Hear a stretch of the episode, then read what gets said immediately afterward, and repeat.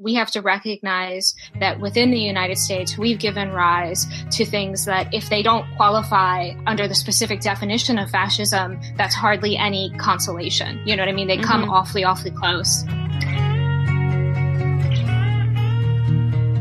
This program is made possible by the members and donors to the show. If you'd like to support the work we're doing, please visit the Contribute tab at best of the left dot com. Now, welcome to the award-winning Best of the Left podcast with clips today from Counterspin, The David Pakman Show, Democracy Now!, Humorless Queers, The Tom Hartman Program, The Young Turks, and On the Media. But we start with some words of wisdom from Douglas Adams.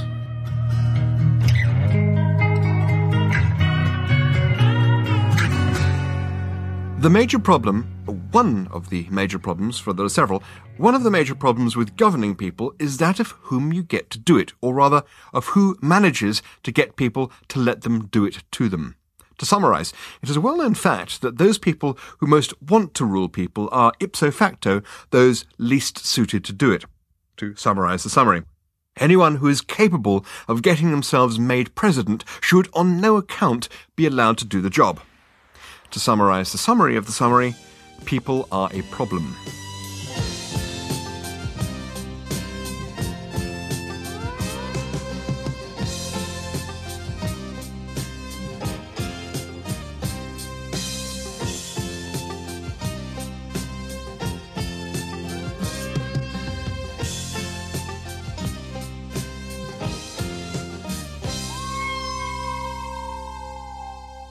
Trump isn't Hitler. He isn't a fascist either, says Newsweek's Matthew Cooper. The unspectacular truth, he assures, is that, quote, a Trump presidency would probably be marked by the quotidian work of so many other presidents, trying to sell Congress and the public on proposals while fighting off not only a culture of protest, but also the usual swarm of lobbyists who kill any interesting idea with ads and donations, close quote. Cooper says readers need only remember Schoolhouse Rock to be assured that, quote, Trump is no match for the American political system with its three branches of government, close quote. More than likely, Cooper concludes, a Trump presidency would be, quote, distinguished more by his hue, his bullying and his encouragement of other bullies, than by any lasting damage done to a republic that has endured far worse, close quote. Feel better now? Well, Cooper's blithe disinterest in any actual victims of Trump's bullying and encouragement of other bullies is concerning, to say the least. But his basic argument, that people who worry about a Trump presidency just don't understand how Washington works, is also off point. He suggests that thoughts of torture, for instance, or internment camps, quote, would be worrisome if America were Bolivia and not an enduring democracy, close quote. But isn't Guantanamo Bay an internment camp set up by armed forces obeying their commander-in-chief? Doesn't Barack Obama meet weekly with advisors to assemble a kill list of people, including U S citizens, that the Justice Department has said can be killed without trial? It really isn't too much to say that a President Trump would start with many tools useful in establishing an authoritarian regime, and that any such impulse would only be helped by elite media eager to wave it away as so much sound and fury.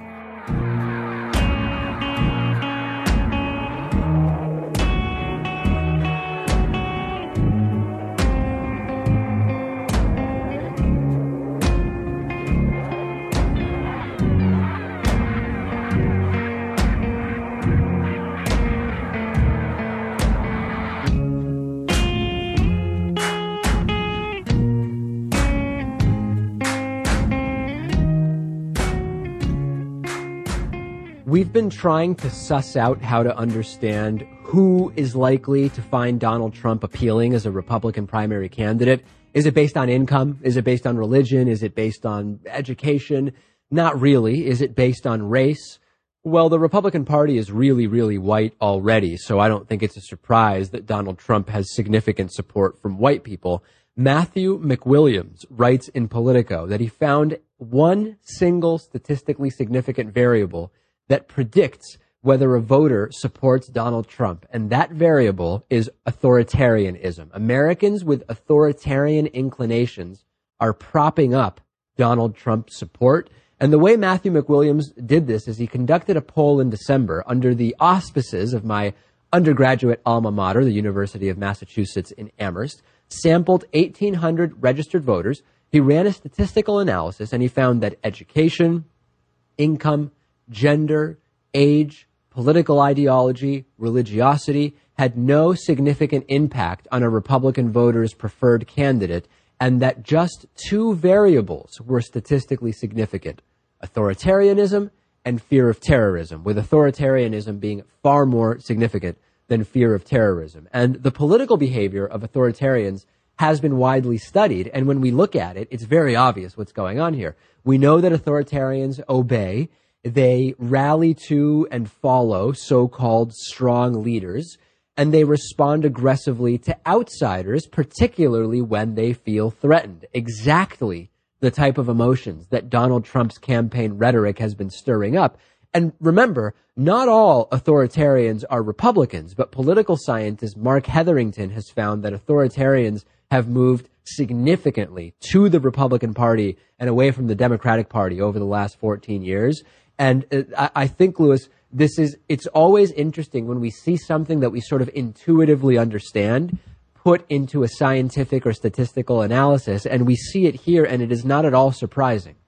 And this is funny because now I'm thinking about all of those times that Republicans kind of pick these heroes, these idols. And, you know, uh, Ronald Reagan immediately comes to mind, right? Ronald Reagan was this great, powerful leader, and there's almost like this this cult-like following. Right. And anyone who is against Ronald Reagan is uh, vilified, I suppose. And the risk is that if Trump could win the primary, he might well appeal to the thirty-nine percent of independents who are strong authoritarians. He might appeal to the seventeen percent of Democrats who are strong authoritarians.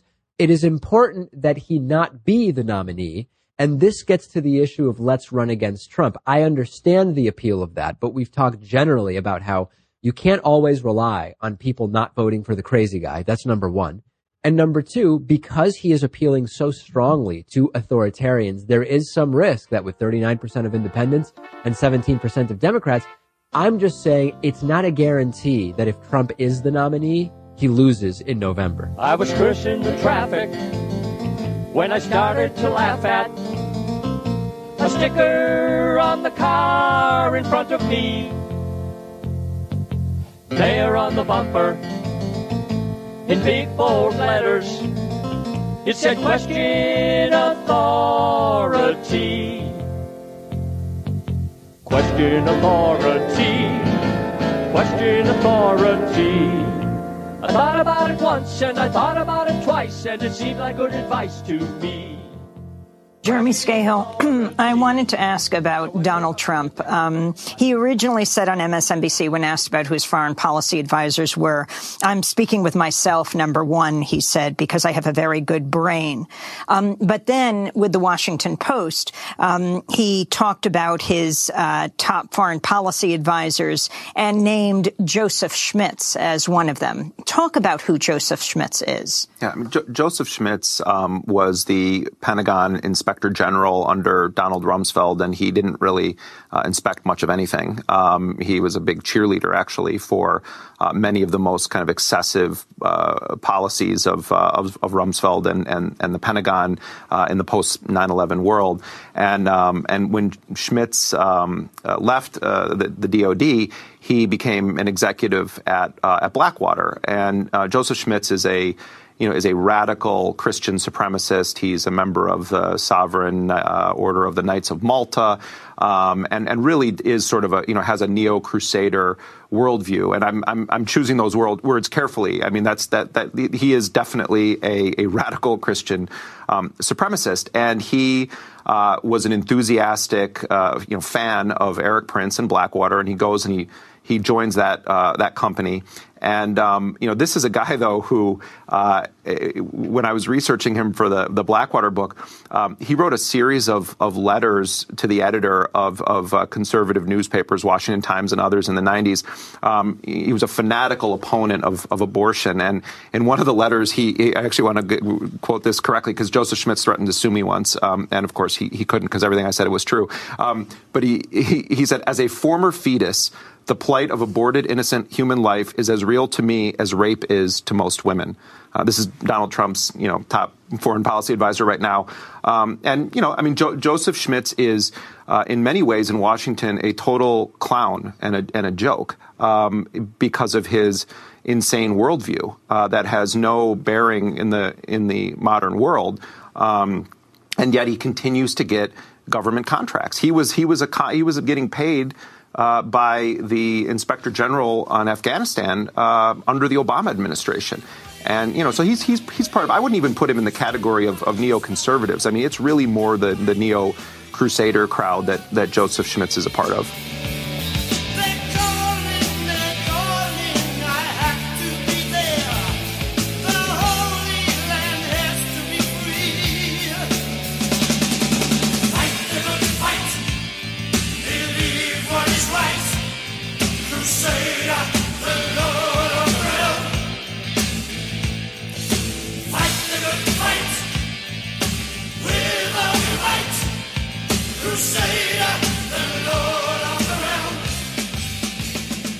White supremacy in its various strains is among the most significant, least discussed phenomena in U S media discourse. A news report may note that a pundit stated that black people are lazier and more violent than other people and urged public policies premised on that idea, or that a candidate's followers singled out African Americans or Latinos to harass or assault, and that these things are concerning. What we don't often hear is that these ideas and actions are associated with a particular worldview that has a history that we can talk about. So while ample evidence of white supremacist thinking and behavior exists, anyone using the term still somehow sounds outlandish or doctrinaire. We don't have white supremacists, we just have some angry people with a few bad ideas. Well, for decades, the Southern Poverty Law Center has been documenting the reality that some seem to think we can ignore into non-existence. They monitor the activities of domestic hate groups and other extremists, including the Ku Klux Klan, the neo-Nazi movement, and others.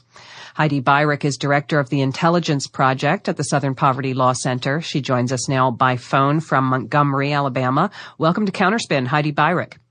Thanks for having me. Well, let's talk a little bit about the landscape that your work maps. Hearing reports of things like white high school basketball fans chanting Trump, Trump at their largely Latino opponents is giving some people the idea that white supremacy is either increasing or more visible. But I believe I've heard it said that there's actually been a decrease in organized hate groups per se. Is that so? And if so, what's taking their place? Because it sure feels like hate is in the air. Sure. Well, there's a couple things going on at once. One, the number of hate groups in the United States today is definitely higher than it was, for example, in two thousand. Mm-hmm. We have more, like almost one thousand groups today, back then about six hundred. So organized white supremacy is growing. But then there's the um, activity on the internet of extremists, which has become particularly visible in this campaign season, where people who are emboldened in particular by the Trump um, candidacy have started making racist statements and engaging in racist act- activities in a much more forward way than prior to when this campaign really started heating up. So you have these two things going on, more internet activity with racists, more hate groups, and more visible hate group activity.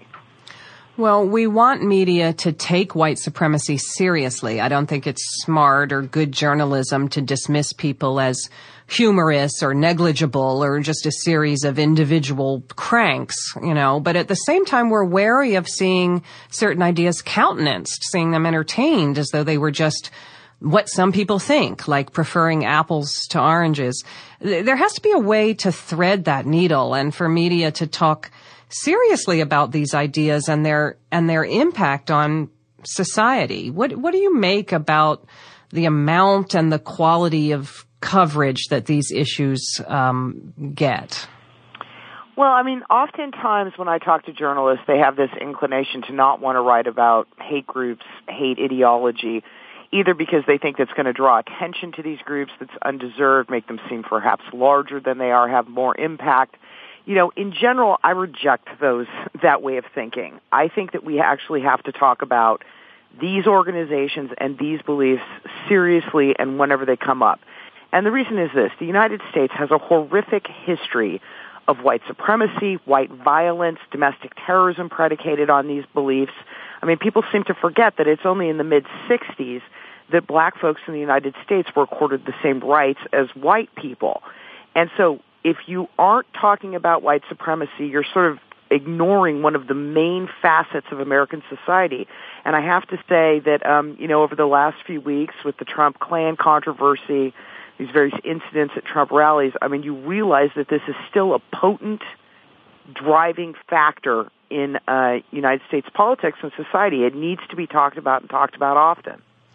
Well, when FAIR was doing work about a kind of hate radio host named Bob Grant here in New York, who referred repeatedly to African Americans as subhuman, as savages, part of the problem was that we couldn't get media to use actual quotes from him, you know. Uh, they would just describe him as a curmudgeon, you know, or as cranky. And it was almost as though including his actual quotes was too inflammatory. I mean, it, it seems as though, and you're getting at this, we don't want to identify these ideas because somehow that seems to be giving them, giving them oxygen, you know, as though if we ignored them, they would go away.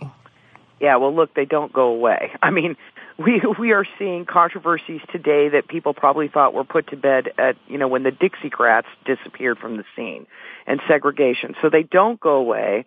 They have to be addressed, they have to be explained, they have to be condemned. The media shouldn't think that talking about these issues is giving them oxygen. It's not. It's confronting uh the horrors of this thinking and and making clear that people understand what this is about, that America has this kind of a history, and that these ideas have to be effectively channeled and explained for what they are.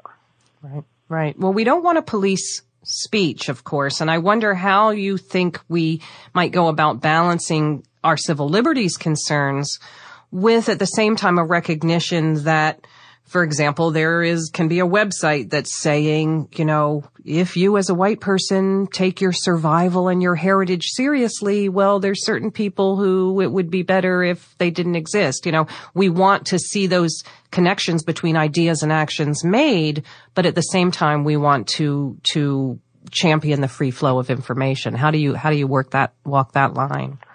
Sure, and this is this is an issue that comes up a lot in our work. Look, um, you know, we are not about violating anybody's First Amendment rights.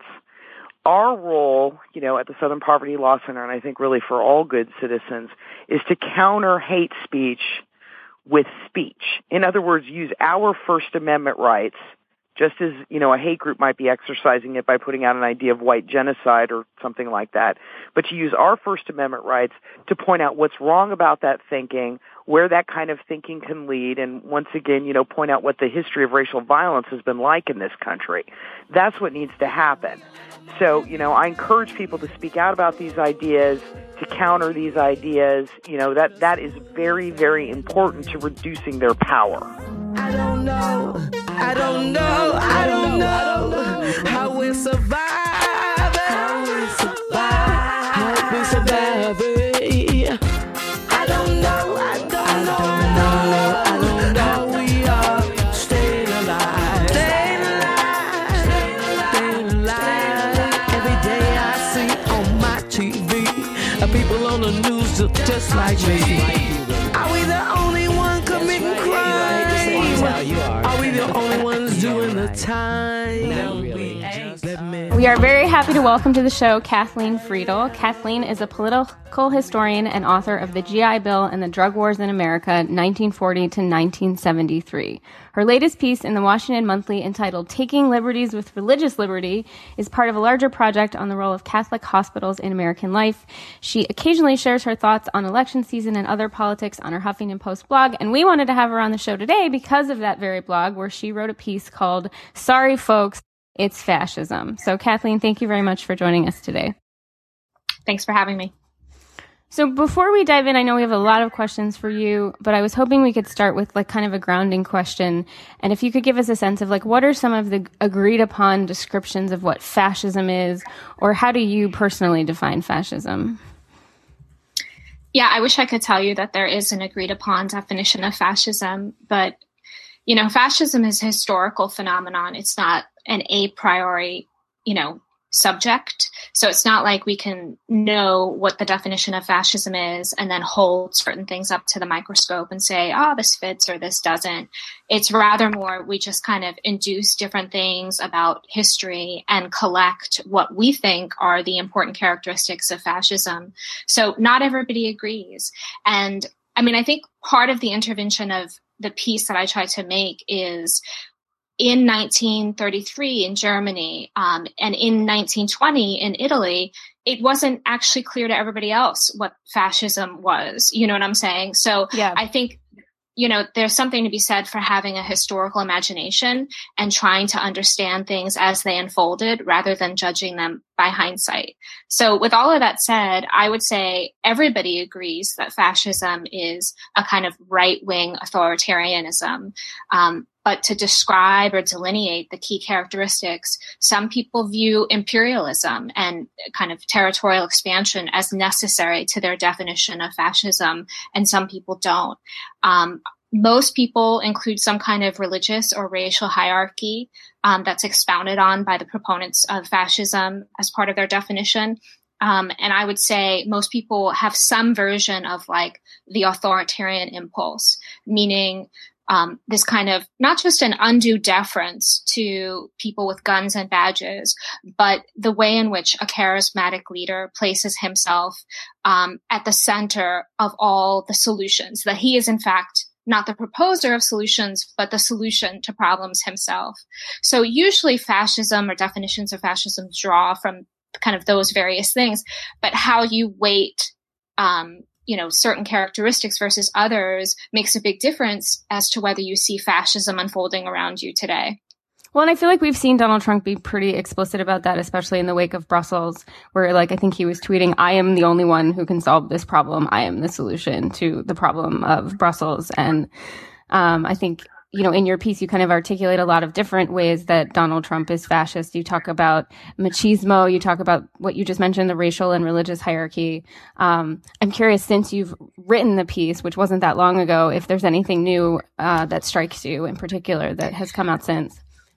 Yeah, you know, what's funny about that, Alexis, is that um, I filed that piece at Huffington Post, and it takes a while for them to post it. I would say like it went up, I don't know, twenty-four or forty-eight hours later. And in that intervening time, um, all of a sudden you had these Trump supporters marching onto cable television, kind of excusing or claiming riots as a justifiable means of political expression. And that's something I said specifically in the piece. And it was, um, you know, slightly terrifying to have it come, you know, to in full fruition, like twenty-four hours later, you know? Yeah. Well, I like the way that you put it. You were talking about that both Nazi rhetoric and the Trump campaign are suffused with the loaded language of humiliation and the promise to bring an end to it, not using brains, but with brawn. And I think we've seen that pretty explicitly playing out with his supporters and him, his rhetoric coming yeah. directly from him. Yeah.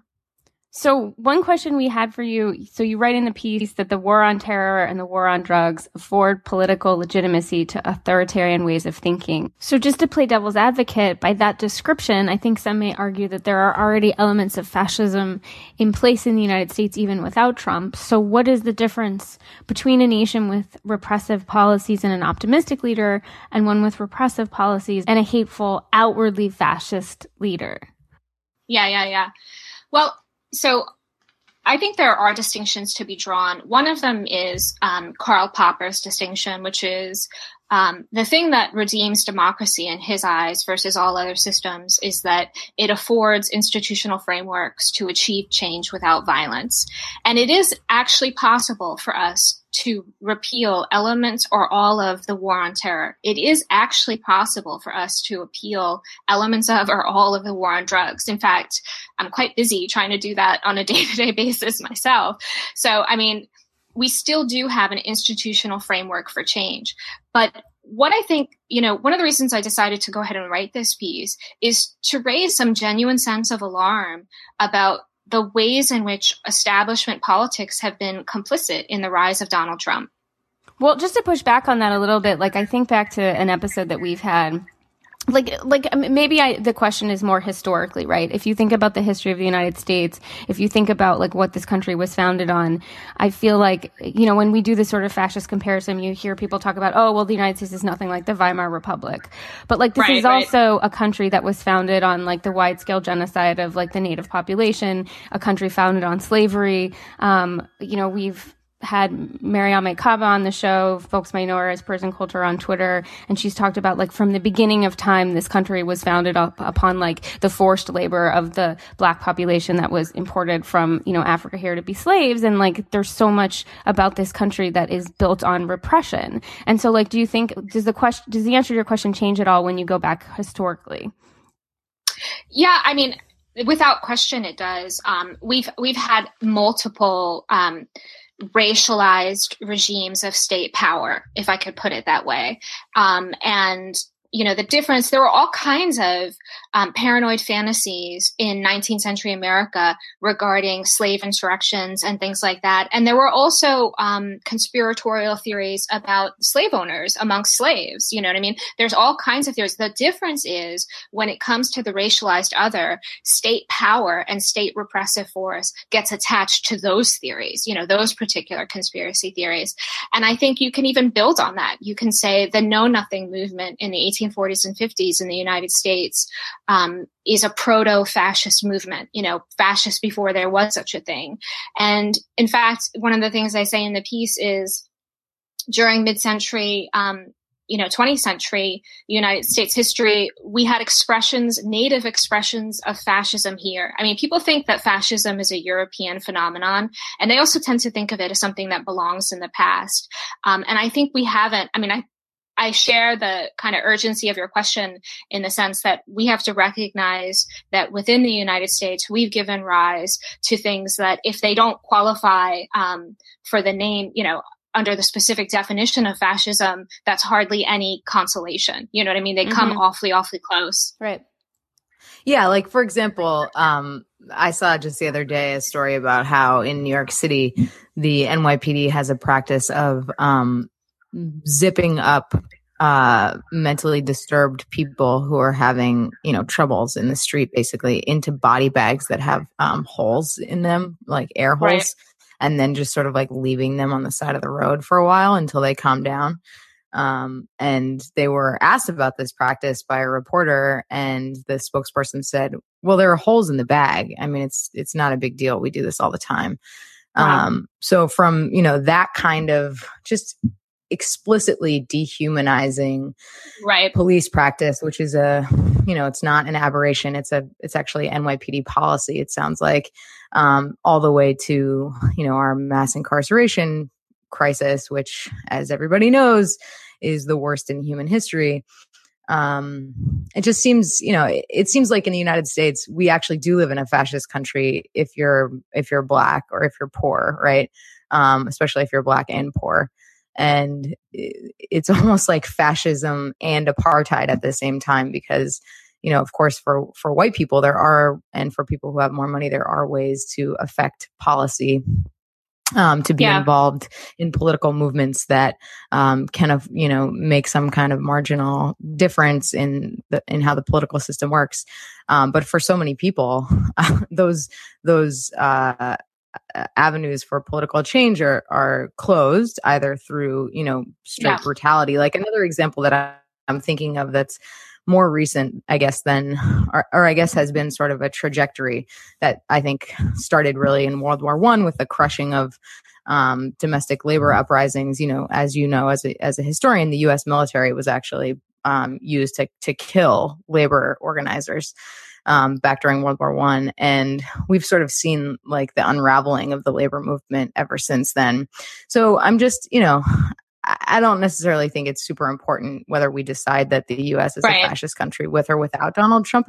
Um, right. I just think it's interesting to think about uh, really what, um, you know, why people are so afraid of him within the context of a possible Hillary Clinton presidency, someone who um, really, you know, at least is partially responsible for some of the uh, problems with mass incarceration that we have today, dating back from the nineteen nineties. Um, and so I guess, um, you know, I, one of the most striking things that I've ever read historically is an anecdote in Hannah Arendt's Totalitarianism, in which she says that um, Mussolini in Italy was was a fascist, absolutely, but that his regime was not actually very um, repressive, that, you know, very few people actually were in, incarcerated under Mussolini. And the figures were just astonishing. I mean, figures that absolutely pale in comparison to the incarceration rate in the United States. So if you could just talk a little bit yeah. about, you know, how you see, um, yeah. especially mass incarceration figuring into your calculus of, like, you know, whether the U S falls, where the U S falls on the, on the spectrum from, you know, fascist or t- totalitarian on, on one end to democratic on the other. Yeah. Yeah. I mean, before I kind of take a stab at that larger question, let me just say that, you know, we don't have to call something fascist in order to find it repugnant. Um, and I think it's worth at least having some sense of categorical distinction, if only to draw attention to the many things that already exist in our society that can actually give rise to fascism. You see what I'm saying? So the N Y P D practice um, may not have a charismatic leader at its center, but that's no consolation. That's no justification for it. And there's a big argument um, between and among various historians about whether racism and anti-Semitism caused fascism and things like that, whether or not, or was it economic crisis that caused it? Was it the Great Depression, so on and so forth? Whether or not, um, you know, however you side on, did something cause fascism, or did it, was fascism merely crystallizing those things that already existed? Um, I think it's important to to recognize the impulses, the tendencies in society towards the policing of dissent, the dehumanization of various people, so on and so forth, so that you can understand, as people in the nineteen twenties in Germany and Italy did not, that these things can actually give rise not just to fascism, but to totalitarian regimes themselves. Hannah Arendt did not find um, Mussolini's Italy to be totalitarian because she didn't find the kind of repressive repression that you cited um, regarding the policing of dissent and all these things. There are other scholars that have challenged that, in the sense that Mussolini did try to give birth to this totalizing notion of the state, you know, where the state was involved in kind of every aspect of your life, even if that didn't come in the form of coercive power. Um, and, and of course, Mussolini is the you know, the person who gave rise to the famous, the infamous, I should say, black shirts, in the sense that he may not have put people in prison, but he did unleash mob violence um, in order to control kind of the parameters of dissent. So I think, you know, all of that is a huge kind of preface to basically agreeing with you that if mass incarceration as a phenomenon doesn't in fact constitute fascism, it is something that can contribute to its rise. You see what I'm saying? That it's, it's mm-hmm. logics, its logics and its justifications and the kinds of p- political equations that exist to support it are things that lend themselves to fascism.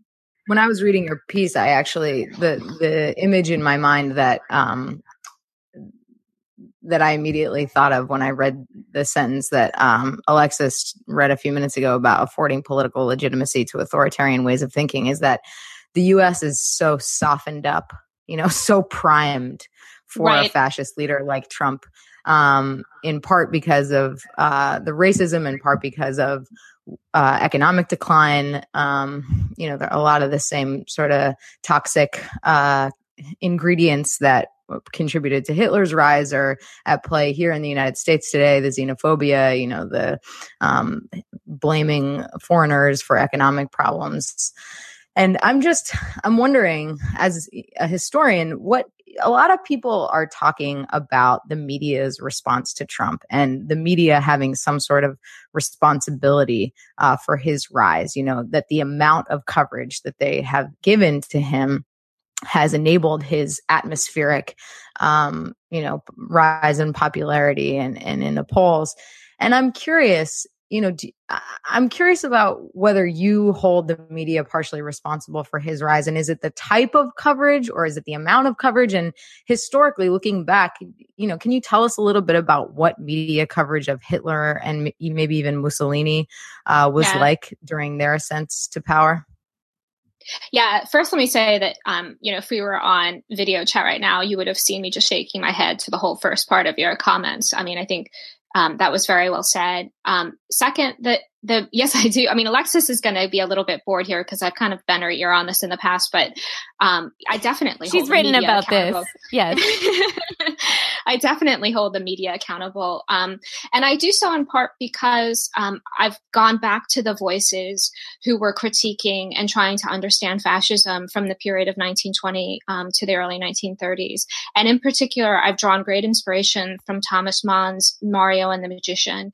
And that's an allegorical story about the rise of European fascism that makes it clear that there's a theatrical element to demagoguery, right? Fascism is, among other things, a performance. And, you know, culpability for it extends to those who give uh, the fascist a platform, the magician in the case of Thomas Mann's story. So I definitely think um, the media, you know, actually, I think we we all should be having a self-searching conversation about the way in which the profit motive has um cheapened, you know, our news coverage. We have lived for a long time now in a world in which corporate media, you know, was not biased towards the conservative or the liberal as much as it was biased towards the superficial.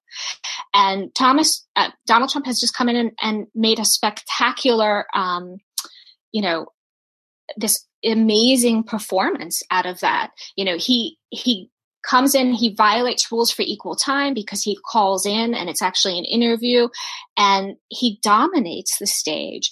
And C N N, M S N B C, I mean, the list goes on and on. They give him the stage. They give him that platform. And I think it's time, um, you know, regardless of what happens with Donald Trump in this election, I think it's really time to have a kind of searching conversation about the profit motive and what Jay Rosen calls like the view from nowhere, which is media pretending to have no particular, um, you know, subjective point of view, and therefore not giving their audience any sense of context or critique when Donald Trump just spouts lies. You know, they're just giving a platform to those lies. So, let's call it even and call it off.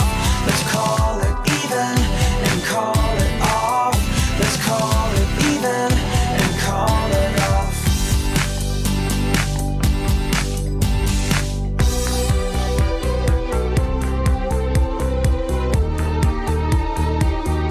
So let's call it even and call it off. Let's call it even and call it off. Let's call it even and call it off. During the break, we had two calls. We had uh, Brahm and Diana, and they were both saying that they would vote for Trump over Clinton, and even though they're vo- they both consider themselves uh, liberal Democrats. And I just, you know, I want to remind you all of something. Even though Donald Trump is saying he's not going to touch Social Security, even though Donald Trump is saying he's not going to touch Medicare, even though Donald Trump is saying that he's going to change our trade deals so our factories come back home, these, uh, you know, these all sound like good things. Even though the the two subtexts of Donald Trump's anti uh, anti-Mexican rhetoric. Uh, one of them is a clearly racist subtext, a shout out to the Republican base, but the other is they're taking your jobs. I get all that. Even if you think those things are like, you know, reasonable, acceptable, a little more progressive or a little more just all American or whatever, Donald Trump is running as a Republican. And so if you vote for him because you think he's charming or he's an outsider or he's not beholden to anybody because he's his very own billionaire or whatever the may, the reason may be,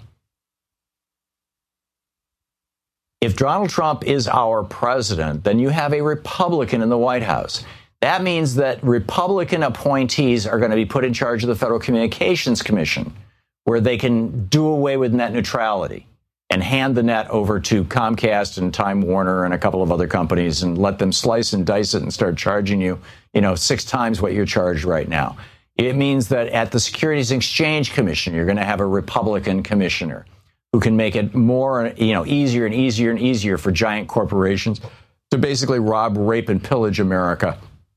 And you're going to have at the Department of Labor a Republican appointee who's going to make it harder, uh, maybe even impossible, for unions to continue to survive in the United States. If you have a Republican president named Donald Trump, you're going to have a Trump appointee at the head of the uh, Food and Drug Administration. The F D A has been progressively defunded under Republican budget after Republican budget after Republican budget, to the point where they're having a hard time keeping track of, you know, where some of our, you know, this listeria outbreak that we had. We talked about this yesterday.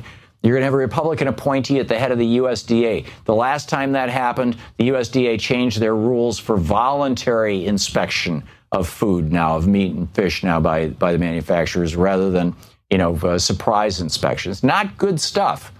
You're going to have a Republican as the head of, you're going to have a Republican appointee as the head of the Fed.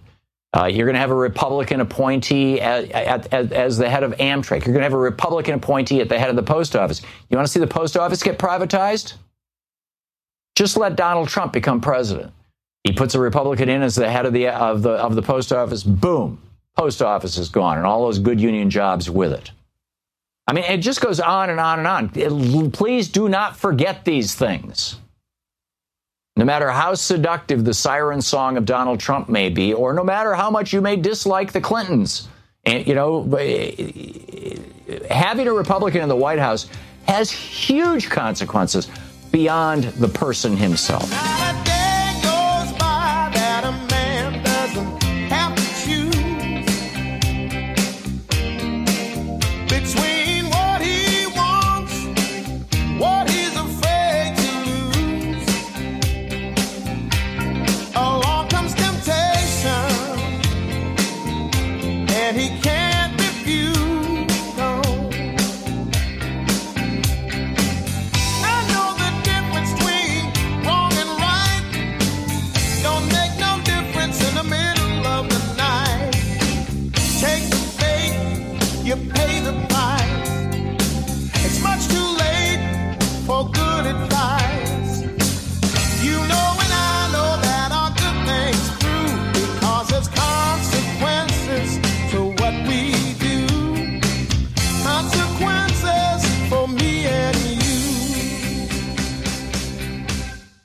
Donald Trump has released a list of possible Supreme Court picks to replace the late Antonin Scalia, who, of course, is no closer to being replaced today than he was the day President Obama named Merrick Garland uh, uh, as his uh, proposed replacement for Antonin Scalia.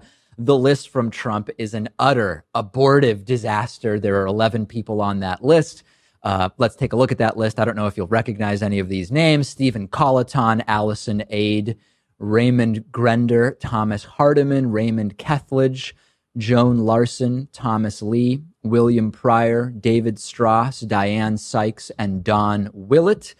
Five of the eleven are state Supreme Court justices who would not have to be confirmed by the U S Senate. They often fly sort of under the radar. Uh, all of the federal judges were appointed by President George W. Bush. We are talking about some real, true, what term what am I looking for? honest to God extremists here. Raymond Grender, for example, incredibly anti-abortion, once argued that a law which required abortion providers to inform patients that abortion will terminate the life of a whole, separate, unique, living human being. He said mandatory disclosure of that type doesn't unduly burden women seeking abortions. I- insane. Stephen Colleton has written uh, or supported several rulings which allowed religious institutions to avoid providing contraception coverage under the Affordable Care Act. Diane Sykes, in a majority opinion that she wrote that was similar to the Supreme Court backing Hobby Lobby's right to not cover contraception for employees through health insurance based on religious beliefs, referred to some forms of contraception as, quote, abortion drugs. This is a judge, no connection to reality. And then we get to what I call, Lewis, the cherry on top, or the grand finale, William Pryor, who seems to be the most extreme, he referred to Roe v. Wade, the nineteen seventy-three Supreme Court decision, which recognized a right to abortion nationwide. He called it, quote, the worst abomination in the history of constitutional law. Uh, he also wrote a legal brief urging the Supreme Court to uphold a ban on what was described as, quote, homosexual sodomy, and in a two thousand three legal brief argued to uphold Texas law criminalizing consensual L G B T sex, equating it to polygamy, incest, pedophilia, prostitution, and adultery, and argued states should be able to prosecute gay people as criminals. He also said homosexuality was harmful and that Texans need to be protected from homosexuality. Uh, this is these, these are extremists, Lewis. This is a crazy, crazy list.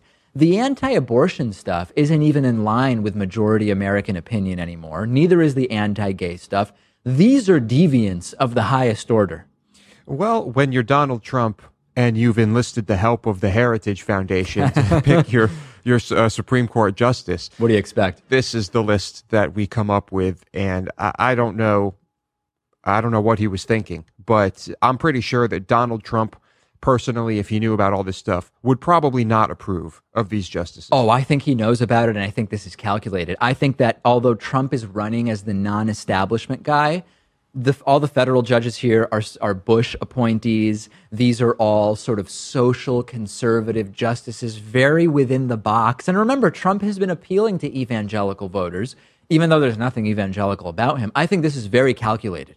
Well, maybe. I'm just not convinced that uh, your, your average Trump voter mm. uh, is even aware that this all of this is happening and that this is something they're paying attention to. Maybe not, yeah. And if you thought the entire Trump and Hillary would be uh, uh, uh, the same in most areas, it doesn't matter if it's not Bernie, I'm voting for Trump or Hillary, look at this list and you will see very quickly that at least on the issue of Supreme Court nominations, they would be worlds apart.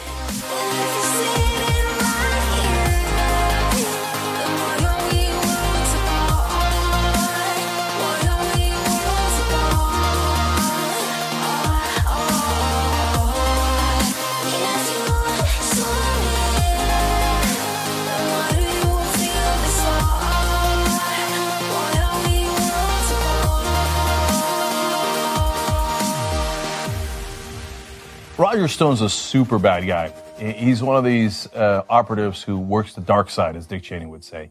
Uh, it, we were actually just talking about this coincidentally yesterday in the postgame for the members. That's uh, tytnetwork.com slash join to become a member and to hear all those. He's the guy who made up the story about Elliot Spitzer leaving on his black socks uh, while he was, uh, you know, carrying on with prostitutes. Now, what do you need that for? You, you already had the guy. He already admitted it. Um, well, he, he said, he admitted later that, um, yeah, you make up a detail like that. So one, because it makes it more believable. And two, it helps people visualize it. That's the kind of dirty, dirty player Roger Stone is. So who's he helping now? You even have to ask. Of course, Donald Trump. So he's so toxic, he's been banned by some of cable n- news outlets. Cable news outlets that'll have every insane Trump supporter going on there and saying all sorts of crazy things. This guy is so uh, toxic that they even some of them were like, no, no, no, we can't have this guy on, right?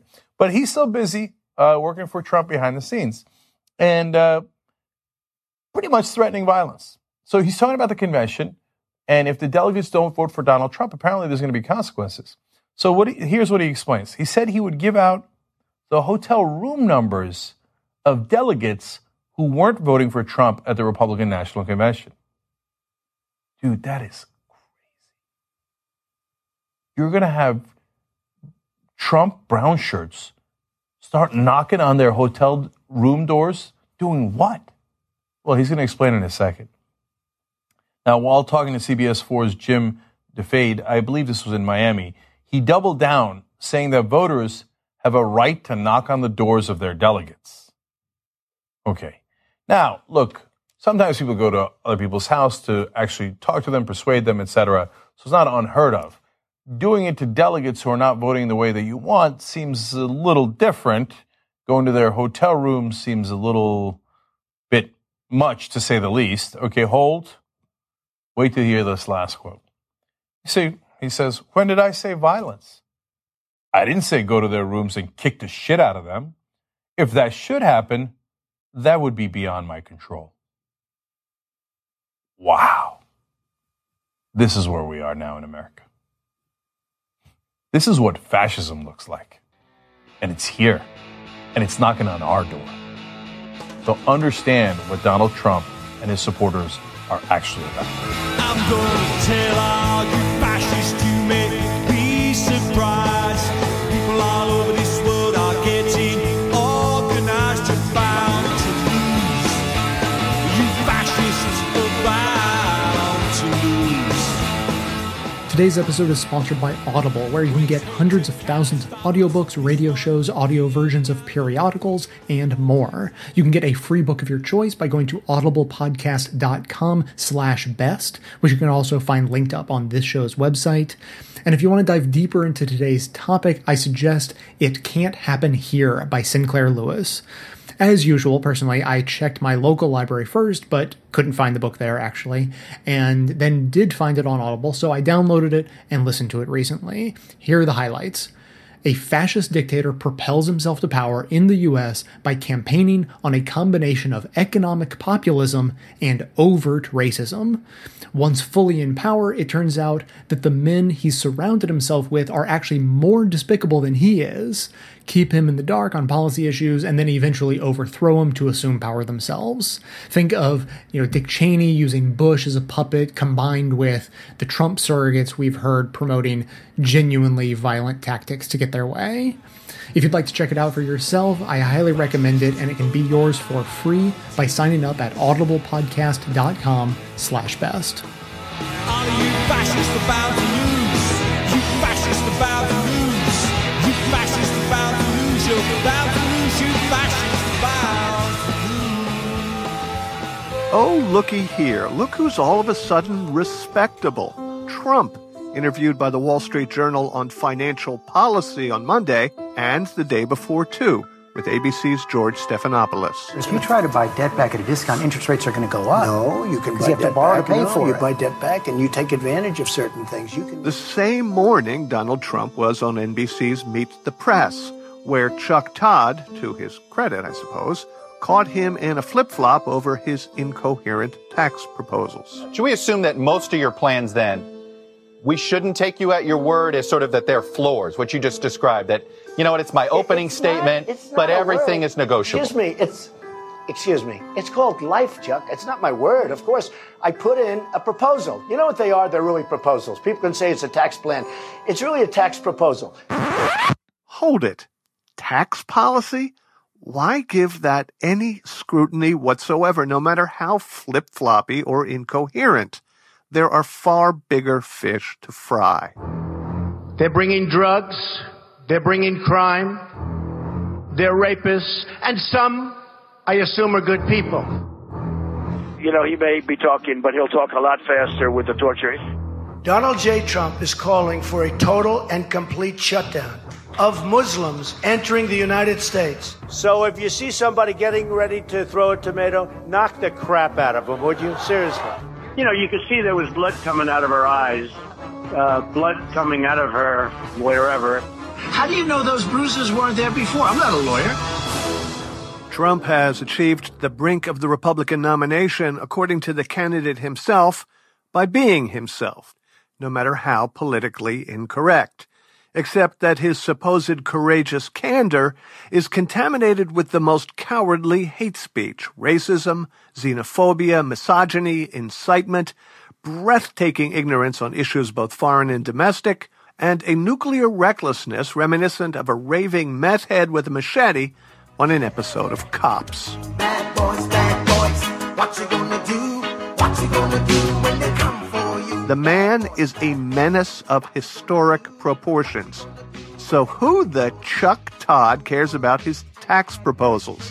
It's like asking Charles Manson about his driving record. But here comes the political press going into standard general election mode and treating a demagogue as a legitimate standard bearer, as if the only thing he has to answer for is the latest blip in the news cycle. Who will Donald Trump pick as his vice presidential running mate? All right, just moments ago, Donald Trump arrived in Washington. We saw his plane at Reagan National Airport. At this very moment, he is in, in an S U V on his way. Let's just say that we institutionally were obliged till now to report and thus give oxygen to Trump's incendiary ravings, because hate speech is news. It's our role to expose it, even if the exposure serves him. It is not our role, however, to be co-conspirators in his revisionist imagery. The Republican race for president with a, a brand new look this morning, a presidential Donald Trump, fresh off a major foreign policy speech. Today, uh, he decided to act presidential and gave a foreign policy speech. Read it from a teleprompter. That's not like Donald Trump. He was tempered in his approach. But if you listen to Trump last night at his quote-unquote victory speech, we saw the different Trump. We saw the calm Trump, the more presidential Trump. For crying out loud, of course he wants to be elevated. What's sickening is who's operating the elevator. With every oh-so-decorous question about tax policy or the national debt, the media are not simply abetting him, but normalizing him, in effect accepting his grotesque path to the nomination. Look, by its nature, journalism subordinates old news to the latest development. But in this case, being slave to the fresh angle is simple malpractice, because every moment spent on Trump policy and process buries the lead. The lead is that a man who wants to build a wall, who wants to ban Muslims, who sees women only as potential vessels for his no problem there, I assure you, could be the president of the United States. It was the lead in July. It is the lead now. It will be the lead in November. Every interview with Donald Trump, every single one, should hold him accountable for bigotry, incitement, juvenile conduct, and blithe contempt for the Constitution. The voters will do what the voters will do, but it must not be, cannot be, because the press did not do enough.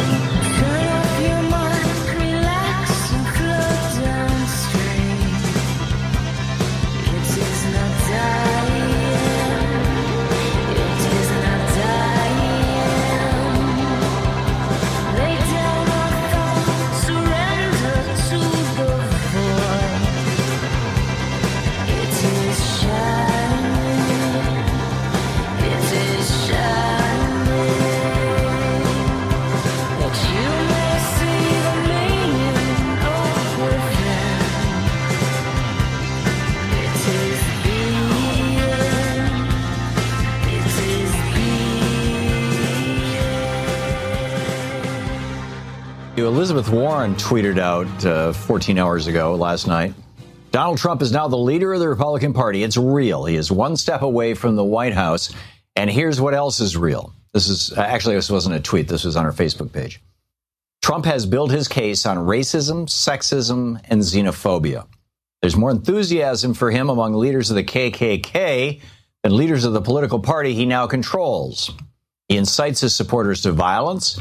He praises Putin, and according to a columnist who recently interviewed him, is, quote, cool with being called an authoritarian and doesn't mind associations with history's worst dictators. He attacks veterans like John McCain, who were captured, and puts our service members at risk by cheerleading illegal torture. In a world with ISIS militants and leaders like North Korea strongman Kim Jong-un conducting nuclear tests, Donald Trump surrounds himself with a foreign policy team that has been called a collection of charlatans and puts out contradictory and nonsensical national security ideas, one expert recently called incoherent and truly bizarre. What happens next will test, test the character of all of us, Republican, Democrat, and Independent. It will determine whether we move forward as one nation or splinter at the hands of one man's narcissism and divisiveness. I know which side I'm on, and I'm going to fight my heart out to make sure Donald Trump's toxic skew of hatred and insecurity never reaches the White House.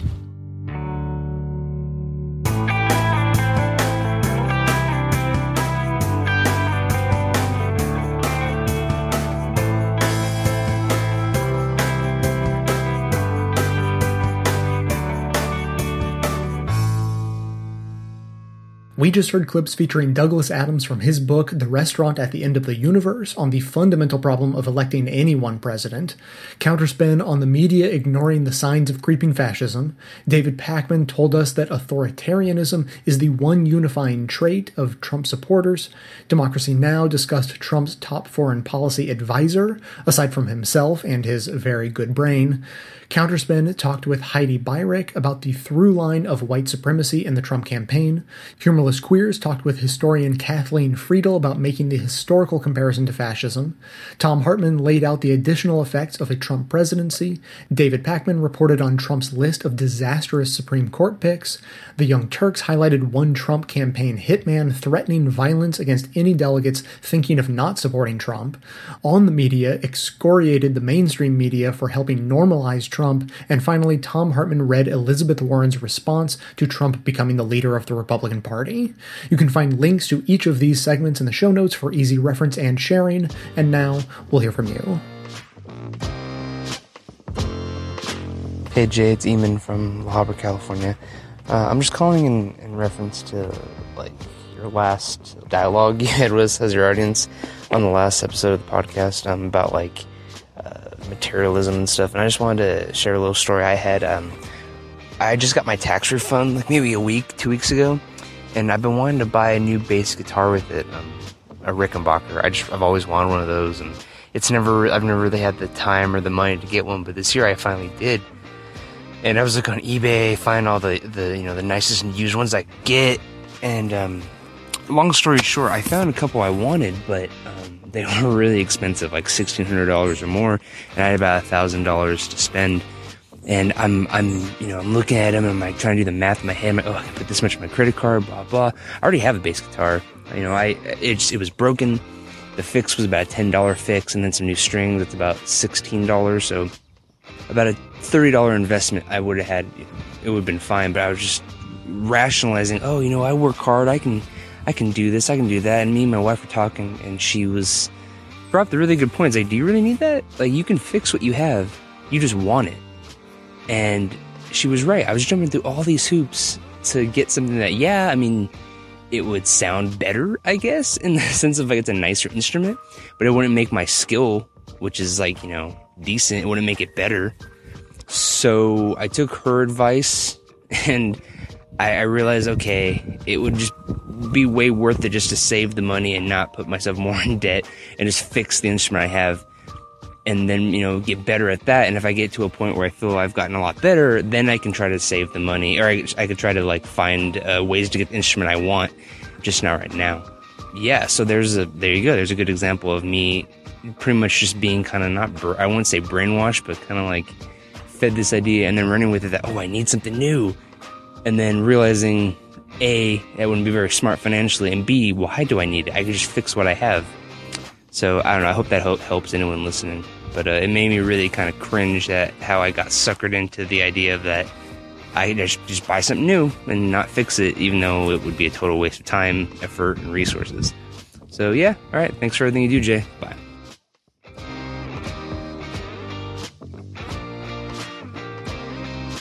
Hey Jay, this is Jack from Atlanta. I just wanted to respond to your comments um, regarding the hedonic treadmill um, and con- consumerism in general. I think what really kind of got me into thinking about spending less and consuming less as well as your podcast, because um, you know, week in and week out I listen to it, and I used to kind of smirk when you do the bit about uh, being an anti-consumerism consumerism advocate, and I don't really know why, but you know, after listening to the podcast for the last couple of years now, and then, you know, sort of noticing things in the media, and especially at times when I didn't have any money, I had little money to spend, I started thinking about, you know, what do I really need.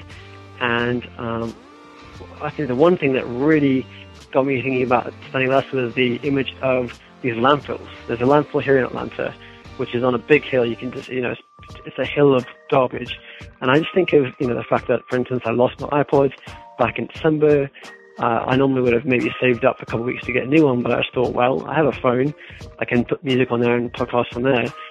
And rather than, you know, buying another iPod and putting the one I have here in the dump, I'm just going to use what I have.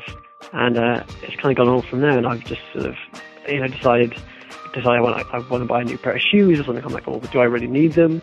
are they going to really, you know, benefit me? And I'm going to have that image of that landfill and, you know, all the things that we throw away on a daily basis. And I think uh, the thing that really got me thinking about this was when I had to upgrade my phone. And I thought to myself, you know, quite often with your computer, if you have a new, if you have to do a software update, you don't have to go out and buy a new computer. You just update the software. And I thought, why why can't they just do that with phones? Like, why do you have to buy a brand new Android phone every year, whatever it is? Why can't they just update the software? And, you know, it got me kind of feeling like that's something that uh, needs to be done. And in lieu of that, I'm going to do everything I can to consume as little as possible in order to stop that landfill from, you know, accumulating more and more junk uh, from the human species. Anyway, thanks very much. Sorry, I kind of rambled a bit, but um, I'll talk to you soon. Thanks, bye.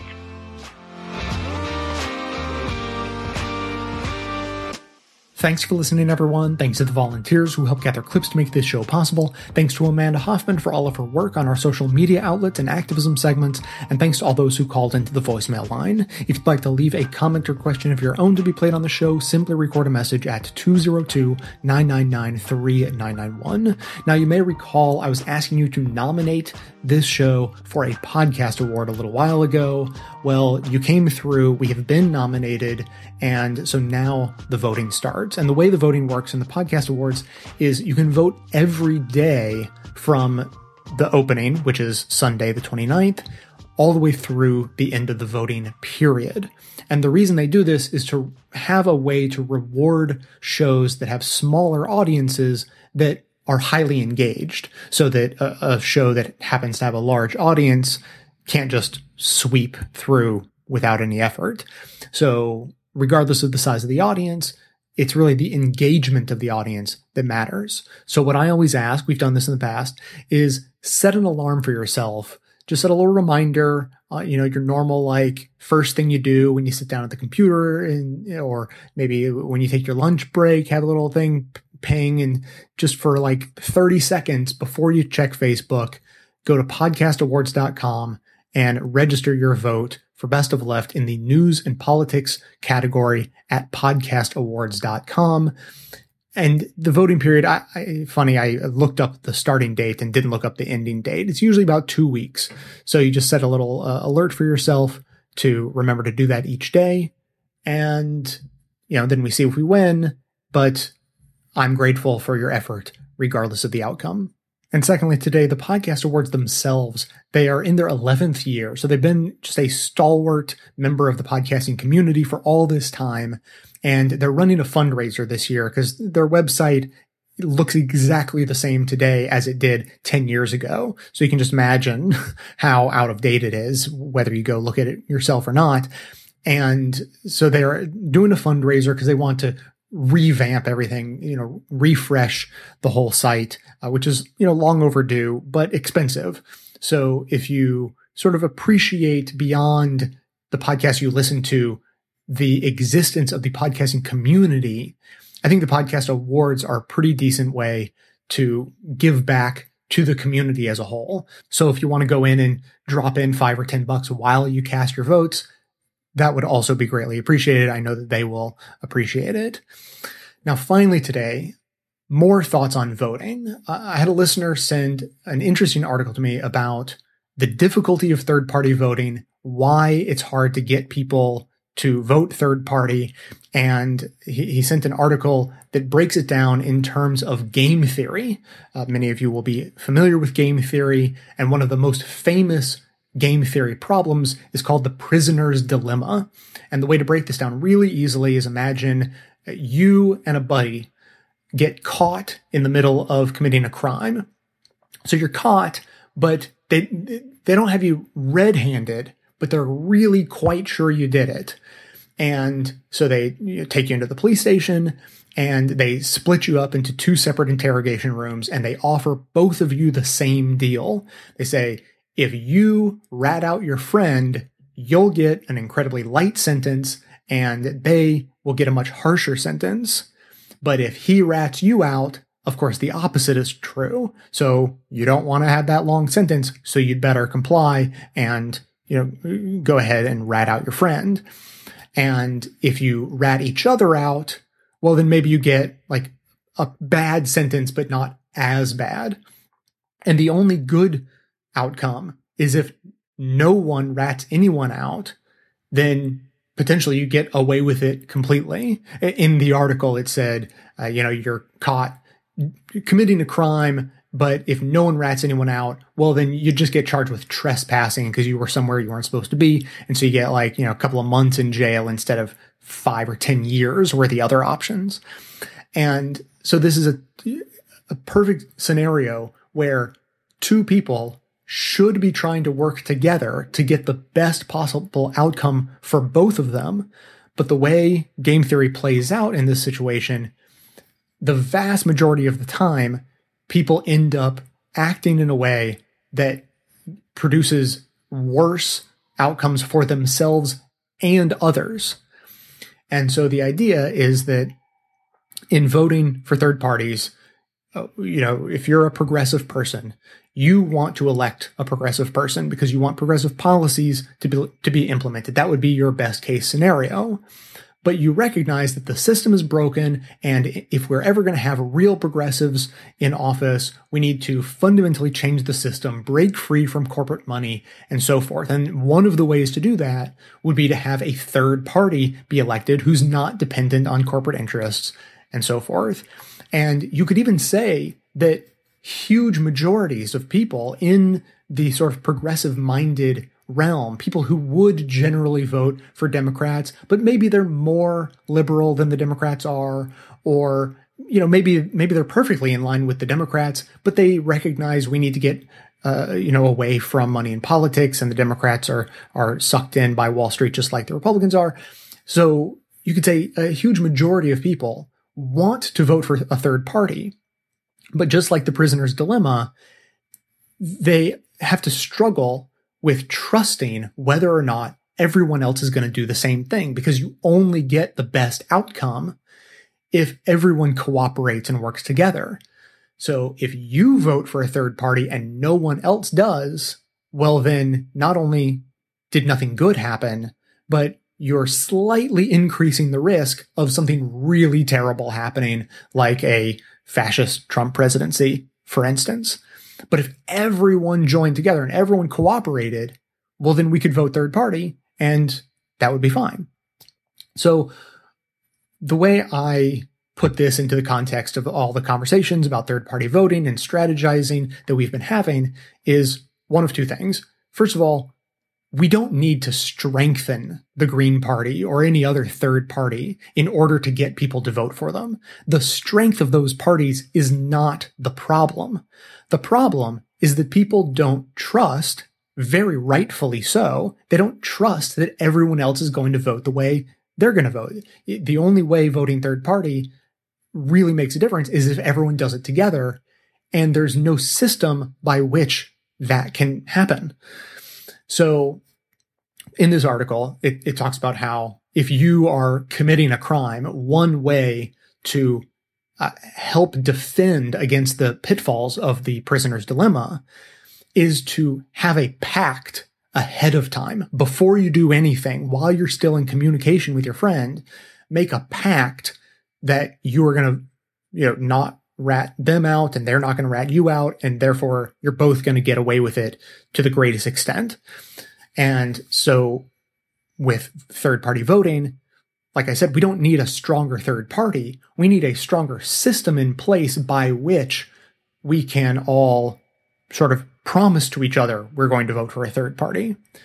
Now, the logistics of making that happen, and the, the fact that you're you're still dealing with a lot of the pitfalls of the prisoner's dilemma, where you're just dealing with trust with a bunch of people you don't know, is a huge pitfall. And frankly, I don't see a way to make that work. Maybe someone much smarter than me can figure it out. I would love to hear it. What is a much, much better way to help something like that along is uh, any variety of voting uh, update uh, updates to the way our voting process works. The one that comes to mind most particularly regarding third-party voting is called instant runoff voting, where you get to vote for multiple candidates for the same office and rank them. So you could say my first choice is the Green Party, but if they don't reach fifty percent, then I don't want my vote to just not be counted. I want my vote to be transferred from the Green Party to, let's say, the Democratic Party as my second choice, as a backstop. Because if there was a system like that in place, I, I would vote that way every single time, no question about it. And I would encourage everyone to vote that way every single time, no question about it. That's how you'd really create a system by which you you uh, get rid of the barriers, get, get rid of those prisoner's dilemma pitfalls of third-party voting. And then you could really get some serious numbers voting for a third party. It, it would be a fundamental change in the way our elections work, which of course is why the two parties in power fight desperately to not let that happen. So if you want that to happen, you have to take over the parties that are in power from the ground up. You have to get in on the ground level, at the community level, on the state level, and fight for changes like that. It is not impossible at those lower levels. And if we can have a movement like that, if you if you want third parties to be viable in this country, we have to change the system by which we vote, not just talk about these theoretically uh, symbolic votes for third parties that send messages to someone with no evidence that anyone is listening or cares at all about your message.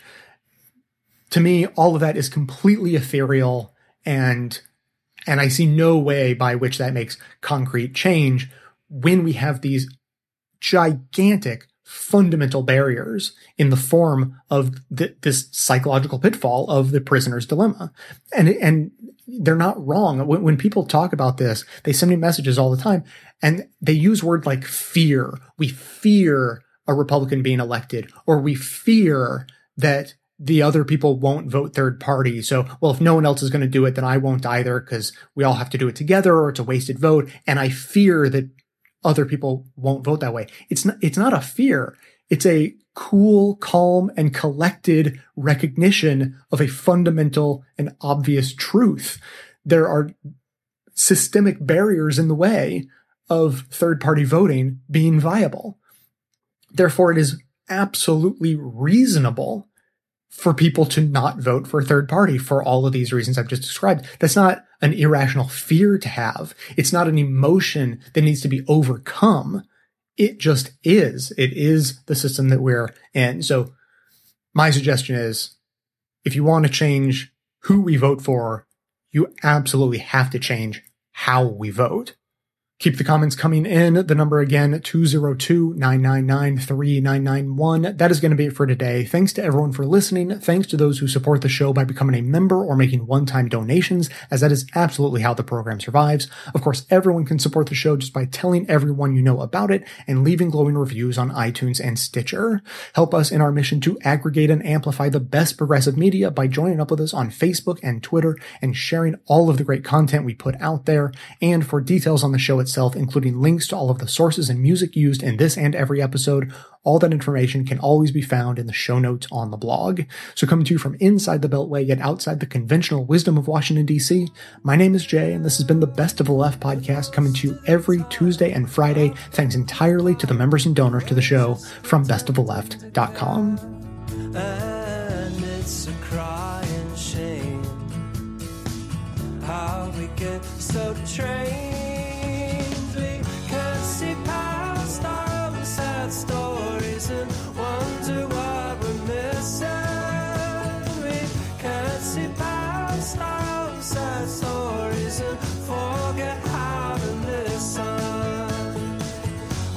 See